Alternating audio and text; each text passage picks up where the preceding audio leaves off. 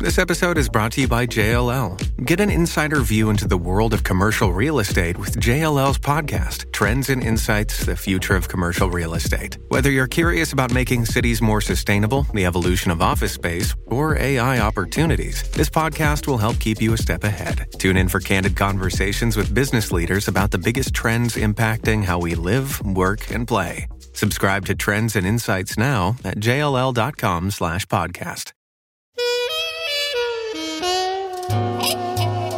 One of the delightful and reassuring things about classic detective fiction is that it tends to abide by certain tropes. When picking up a whodunit from the 1920s or 30s, the reader can be fairly sure of what they might encounter within its pages. Settings like country houses or small English villages are very familiar, as is the presence of a corpse and a detective with the intellectual prowess to work out how this person wound up dead. Above all, I think we've been primed to expect a certain type of character dominating the action aristocratic, or at the very least, comfortably middle class. These are the people who tend to live in the country houses and the quaint villages. They don't usually work for a living or have to worry about money two factors that are very useful in freeing up time to be present for an unfolding murder mystery. Think of all the crime stories you've read, where people swan around at weekend house parties or fill their days by making mid morning calls on each other. That's what I mean. Except it's not really accurate to say that Golden Age detective fiction is entirely filled with wealthy people with the available leisure time to murder or be murdered. There are other kinds of character present too, and they have their roles to play as well. Today, we're going to take a closer look at the nobodies of mystery fiction.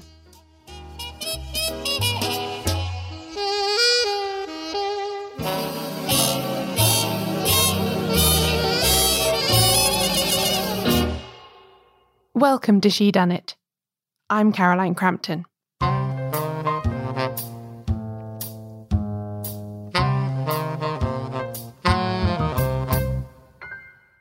It's a cliche at this point, but one that happens to be true. Britain, and thus British fiction, is obsessed with class. The crime writers I cover on this show were no exception. There's a huge amount to be gleaned about the class dynamics of the 20th century by looking at the detective fiction that was produced then.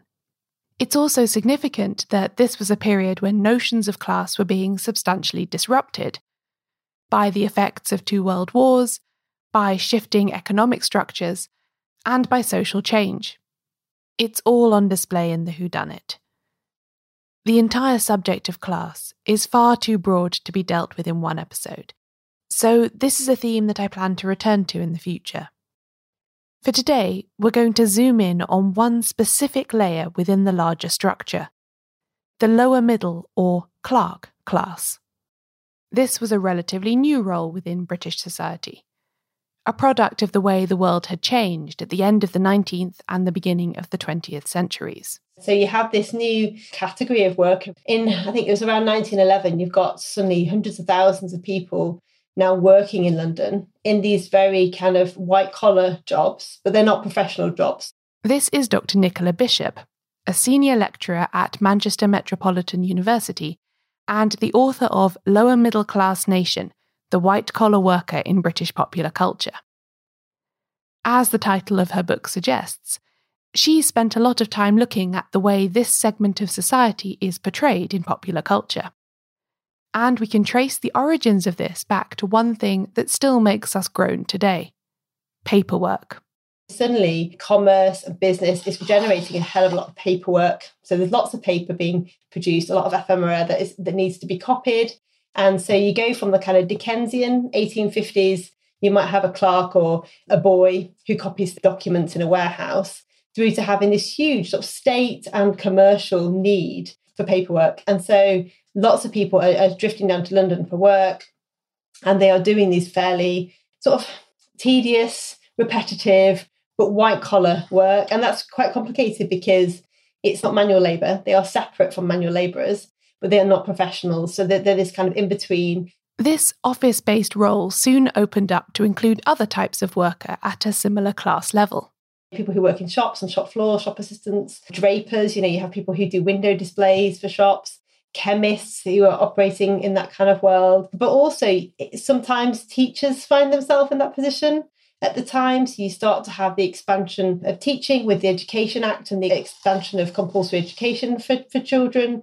And so you've now got a huge class of teachers. So you've got those sort of figures. You also get in fiction often people like governesses, that kind of genteel, not manual labourers, but need to earn money, fairly well educated and using those skills. And it's the same with clerks. The sudden explosion of these types of white collar, lower middle class jobs set alarm bells ringing in the more traditional parts of British society. Nicola's archive research has shown that although the vast majority of people in clerical roles were, of course, operating honestly, the immediate public reaction to clerks in general was suspicion.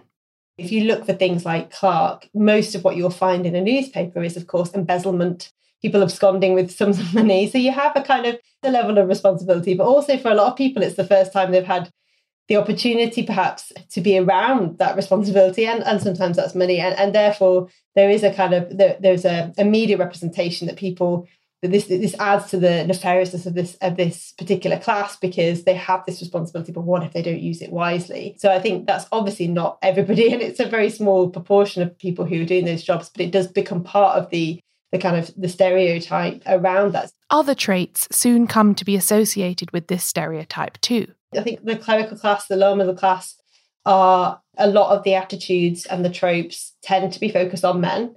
And I think there's a lot there about ah. masculinity and this idea that the lower middle class man isn't masculine. And that's because they might be little, because they're often, like I say, boarding characters. There's, there's lots of references made to this idea of masculinity around the middle class. And the male clerk in particular seems to have been a real source of, of venting and, and, and humour about this sort of class situation. Beyond detective fiction, there are lots of examples in the literature of the time of this kind of emasculated, tragicomic suburban clerk figure. In her book, Nicola highlights texts like George and Weedon Grossmith's 1892 comic novel The Diary of a Nobody, 1905's The Suburbans by Thomas William Hodgson Crosland, and even T.S. Eliot's J. Alfred Prufrock. You don't get nearly so many female characters in this role, by the way. Although women did do secretarial work of the type we're talking about, of course, it just didn't seem to dominate the perception of this class in the same way. You're far more likely to get female characters operating in relation to male ones, as a wife or daughter, than as the embodiment of the lower middle class stereotype themselves. Part of what makes these men, these lower middle class clerk characters, awkward and ripe for mockery, is that they don't quite seem to fit into the established social order.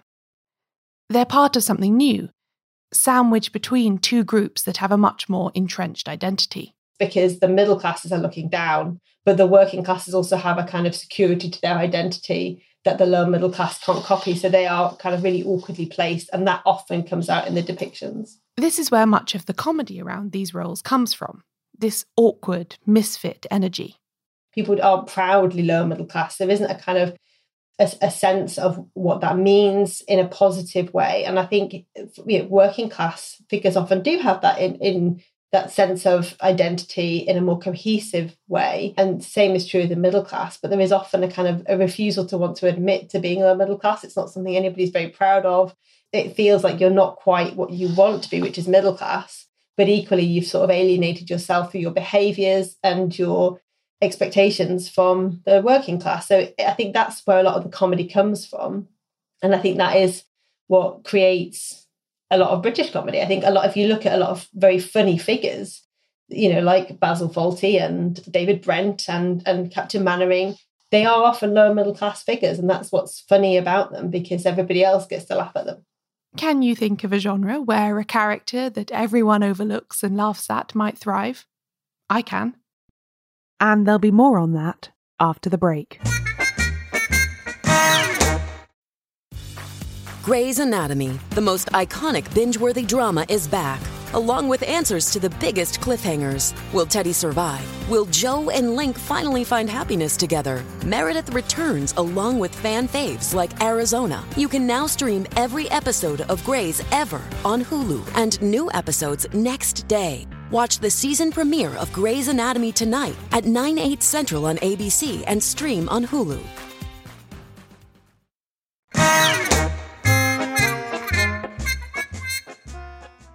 Because Agatha Christie's writing career spanned such a large proportion of the 20th century, her books are a great place to go looking for examples of the nobody clerk character in detective fiction. And I think she's a really interesting marker of how those stereotypes become part of wider cultural circulation because she's not writing to have a discussion about class. She's writing crime fiction. She's writing to have the, the, the murders as sort of front and centre of that.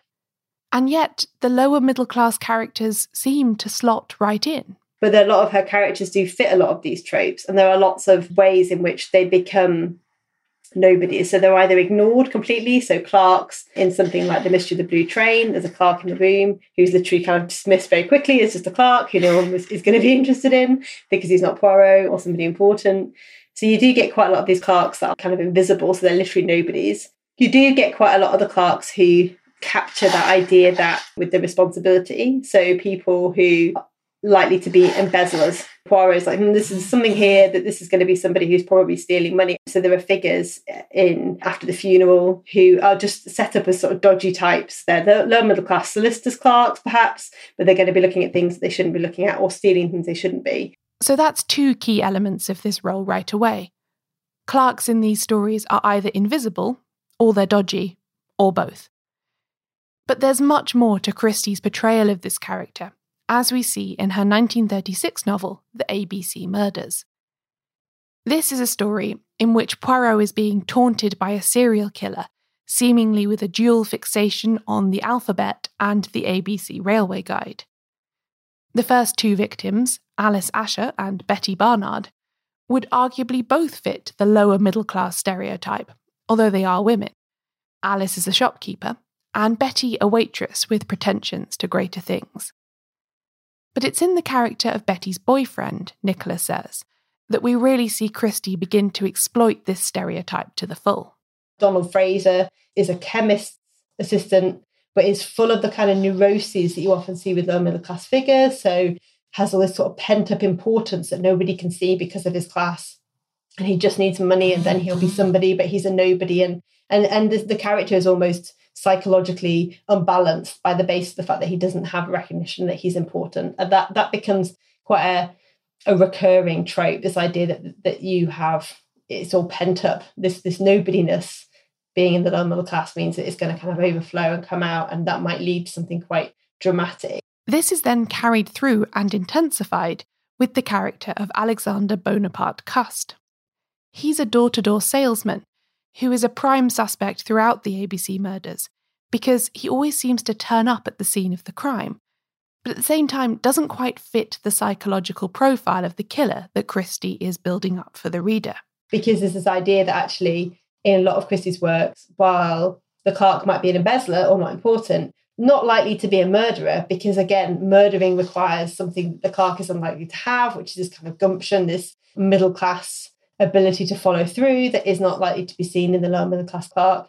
And that's true of Cust. You know, he's he's really neurotic and he's very Prufrockian and he has these kind of the women are watching me, what's happening, and we're sort of meant to think something bad's going to happen there, but actually he's not got it in him. He's not enough of an important person to do this. Christie plays with the lower middle class reputation for invisibility.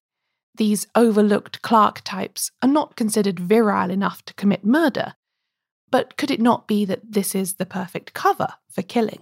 She also has a really interesting element, which is seen in, in the big four probably best, where the being a nobody is a really dangerous thing. There's actually something when you're invisible, when nobody sees you, when you're a non-entity, you could actually get away with anything because nobody will remember you.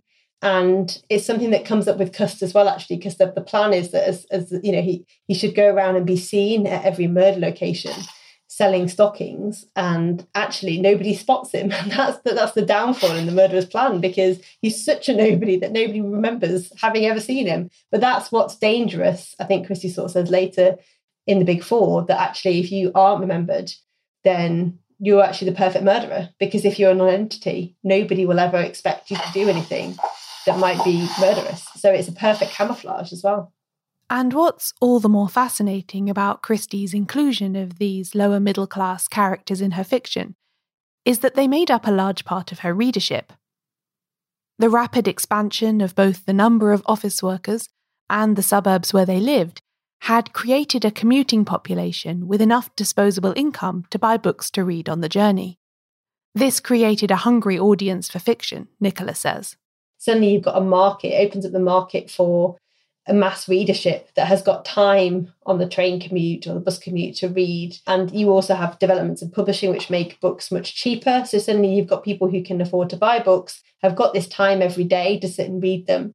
And so the office class, sort of lower middle class, were avid readers of crime, thrillers, you know, anything you can read in a train. And I think that commuting office class became a huge part of the the readership of mass novels. And and I think particularly you know, crime, thriller, adventure, escapism. I think for the same reason now that you know people want to read a lot of this type of fiction. I think if you've got a really monotonous, boring job, that actually you, you want to read about things that are going to be exciting and and sort of help you escape from that.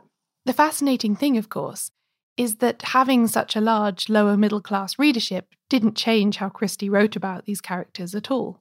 And I think there's, you know, there's no doubt that crime writers like Christie were obviously really widely read in this class, and it's really interesting that that doesn't matter to the way that they're represented. There isn't a kind of a, a, a need to gloss that over with there being these lovely characters or these characters that people find heroic or or anything else. I think that's part of what's represented as the lower middle class's lot. That that actually you're the butt of the joke in lots of ways, but that that's still okay. I hope you have a clearer picture of this character now a misfit in Britain's extremely hierarchical class system, hardly noticed or deemed significant, and if they are, considered a figure of fun. And I'm sure you can also see what a gift this type of person is to a crime writer.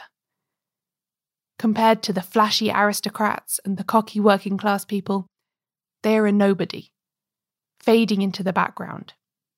The last person you might suspect.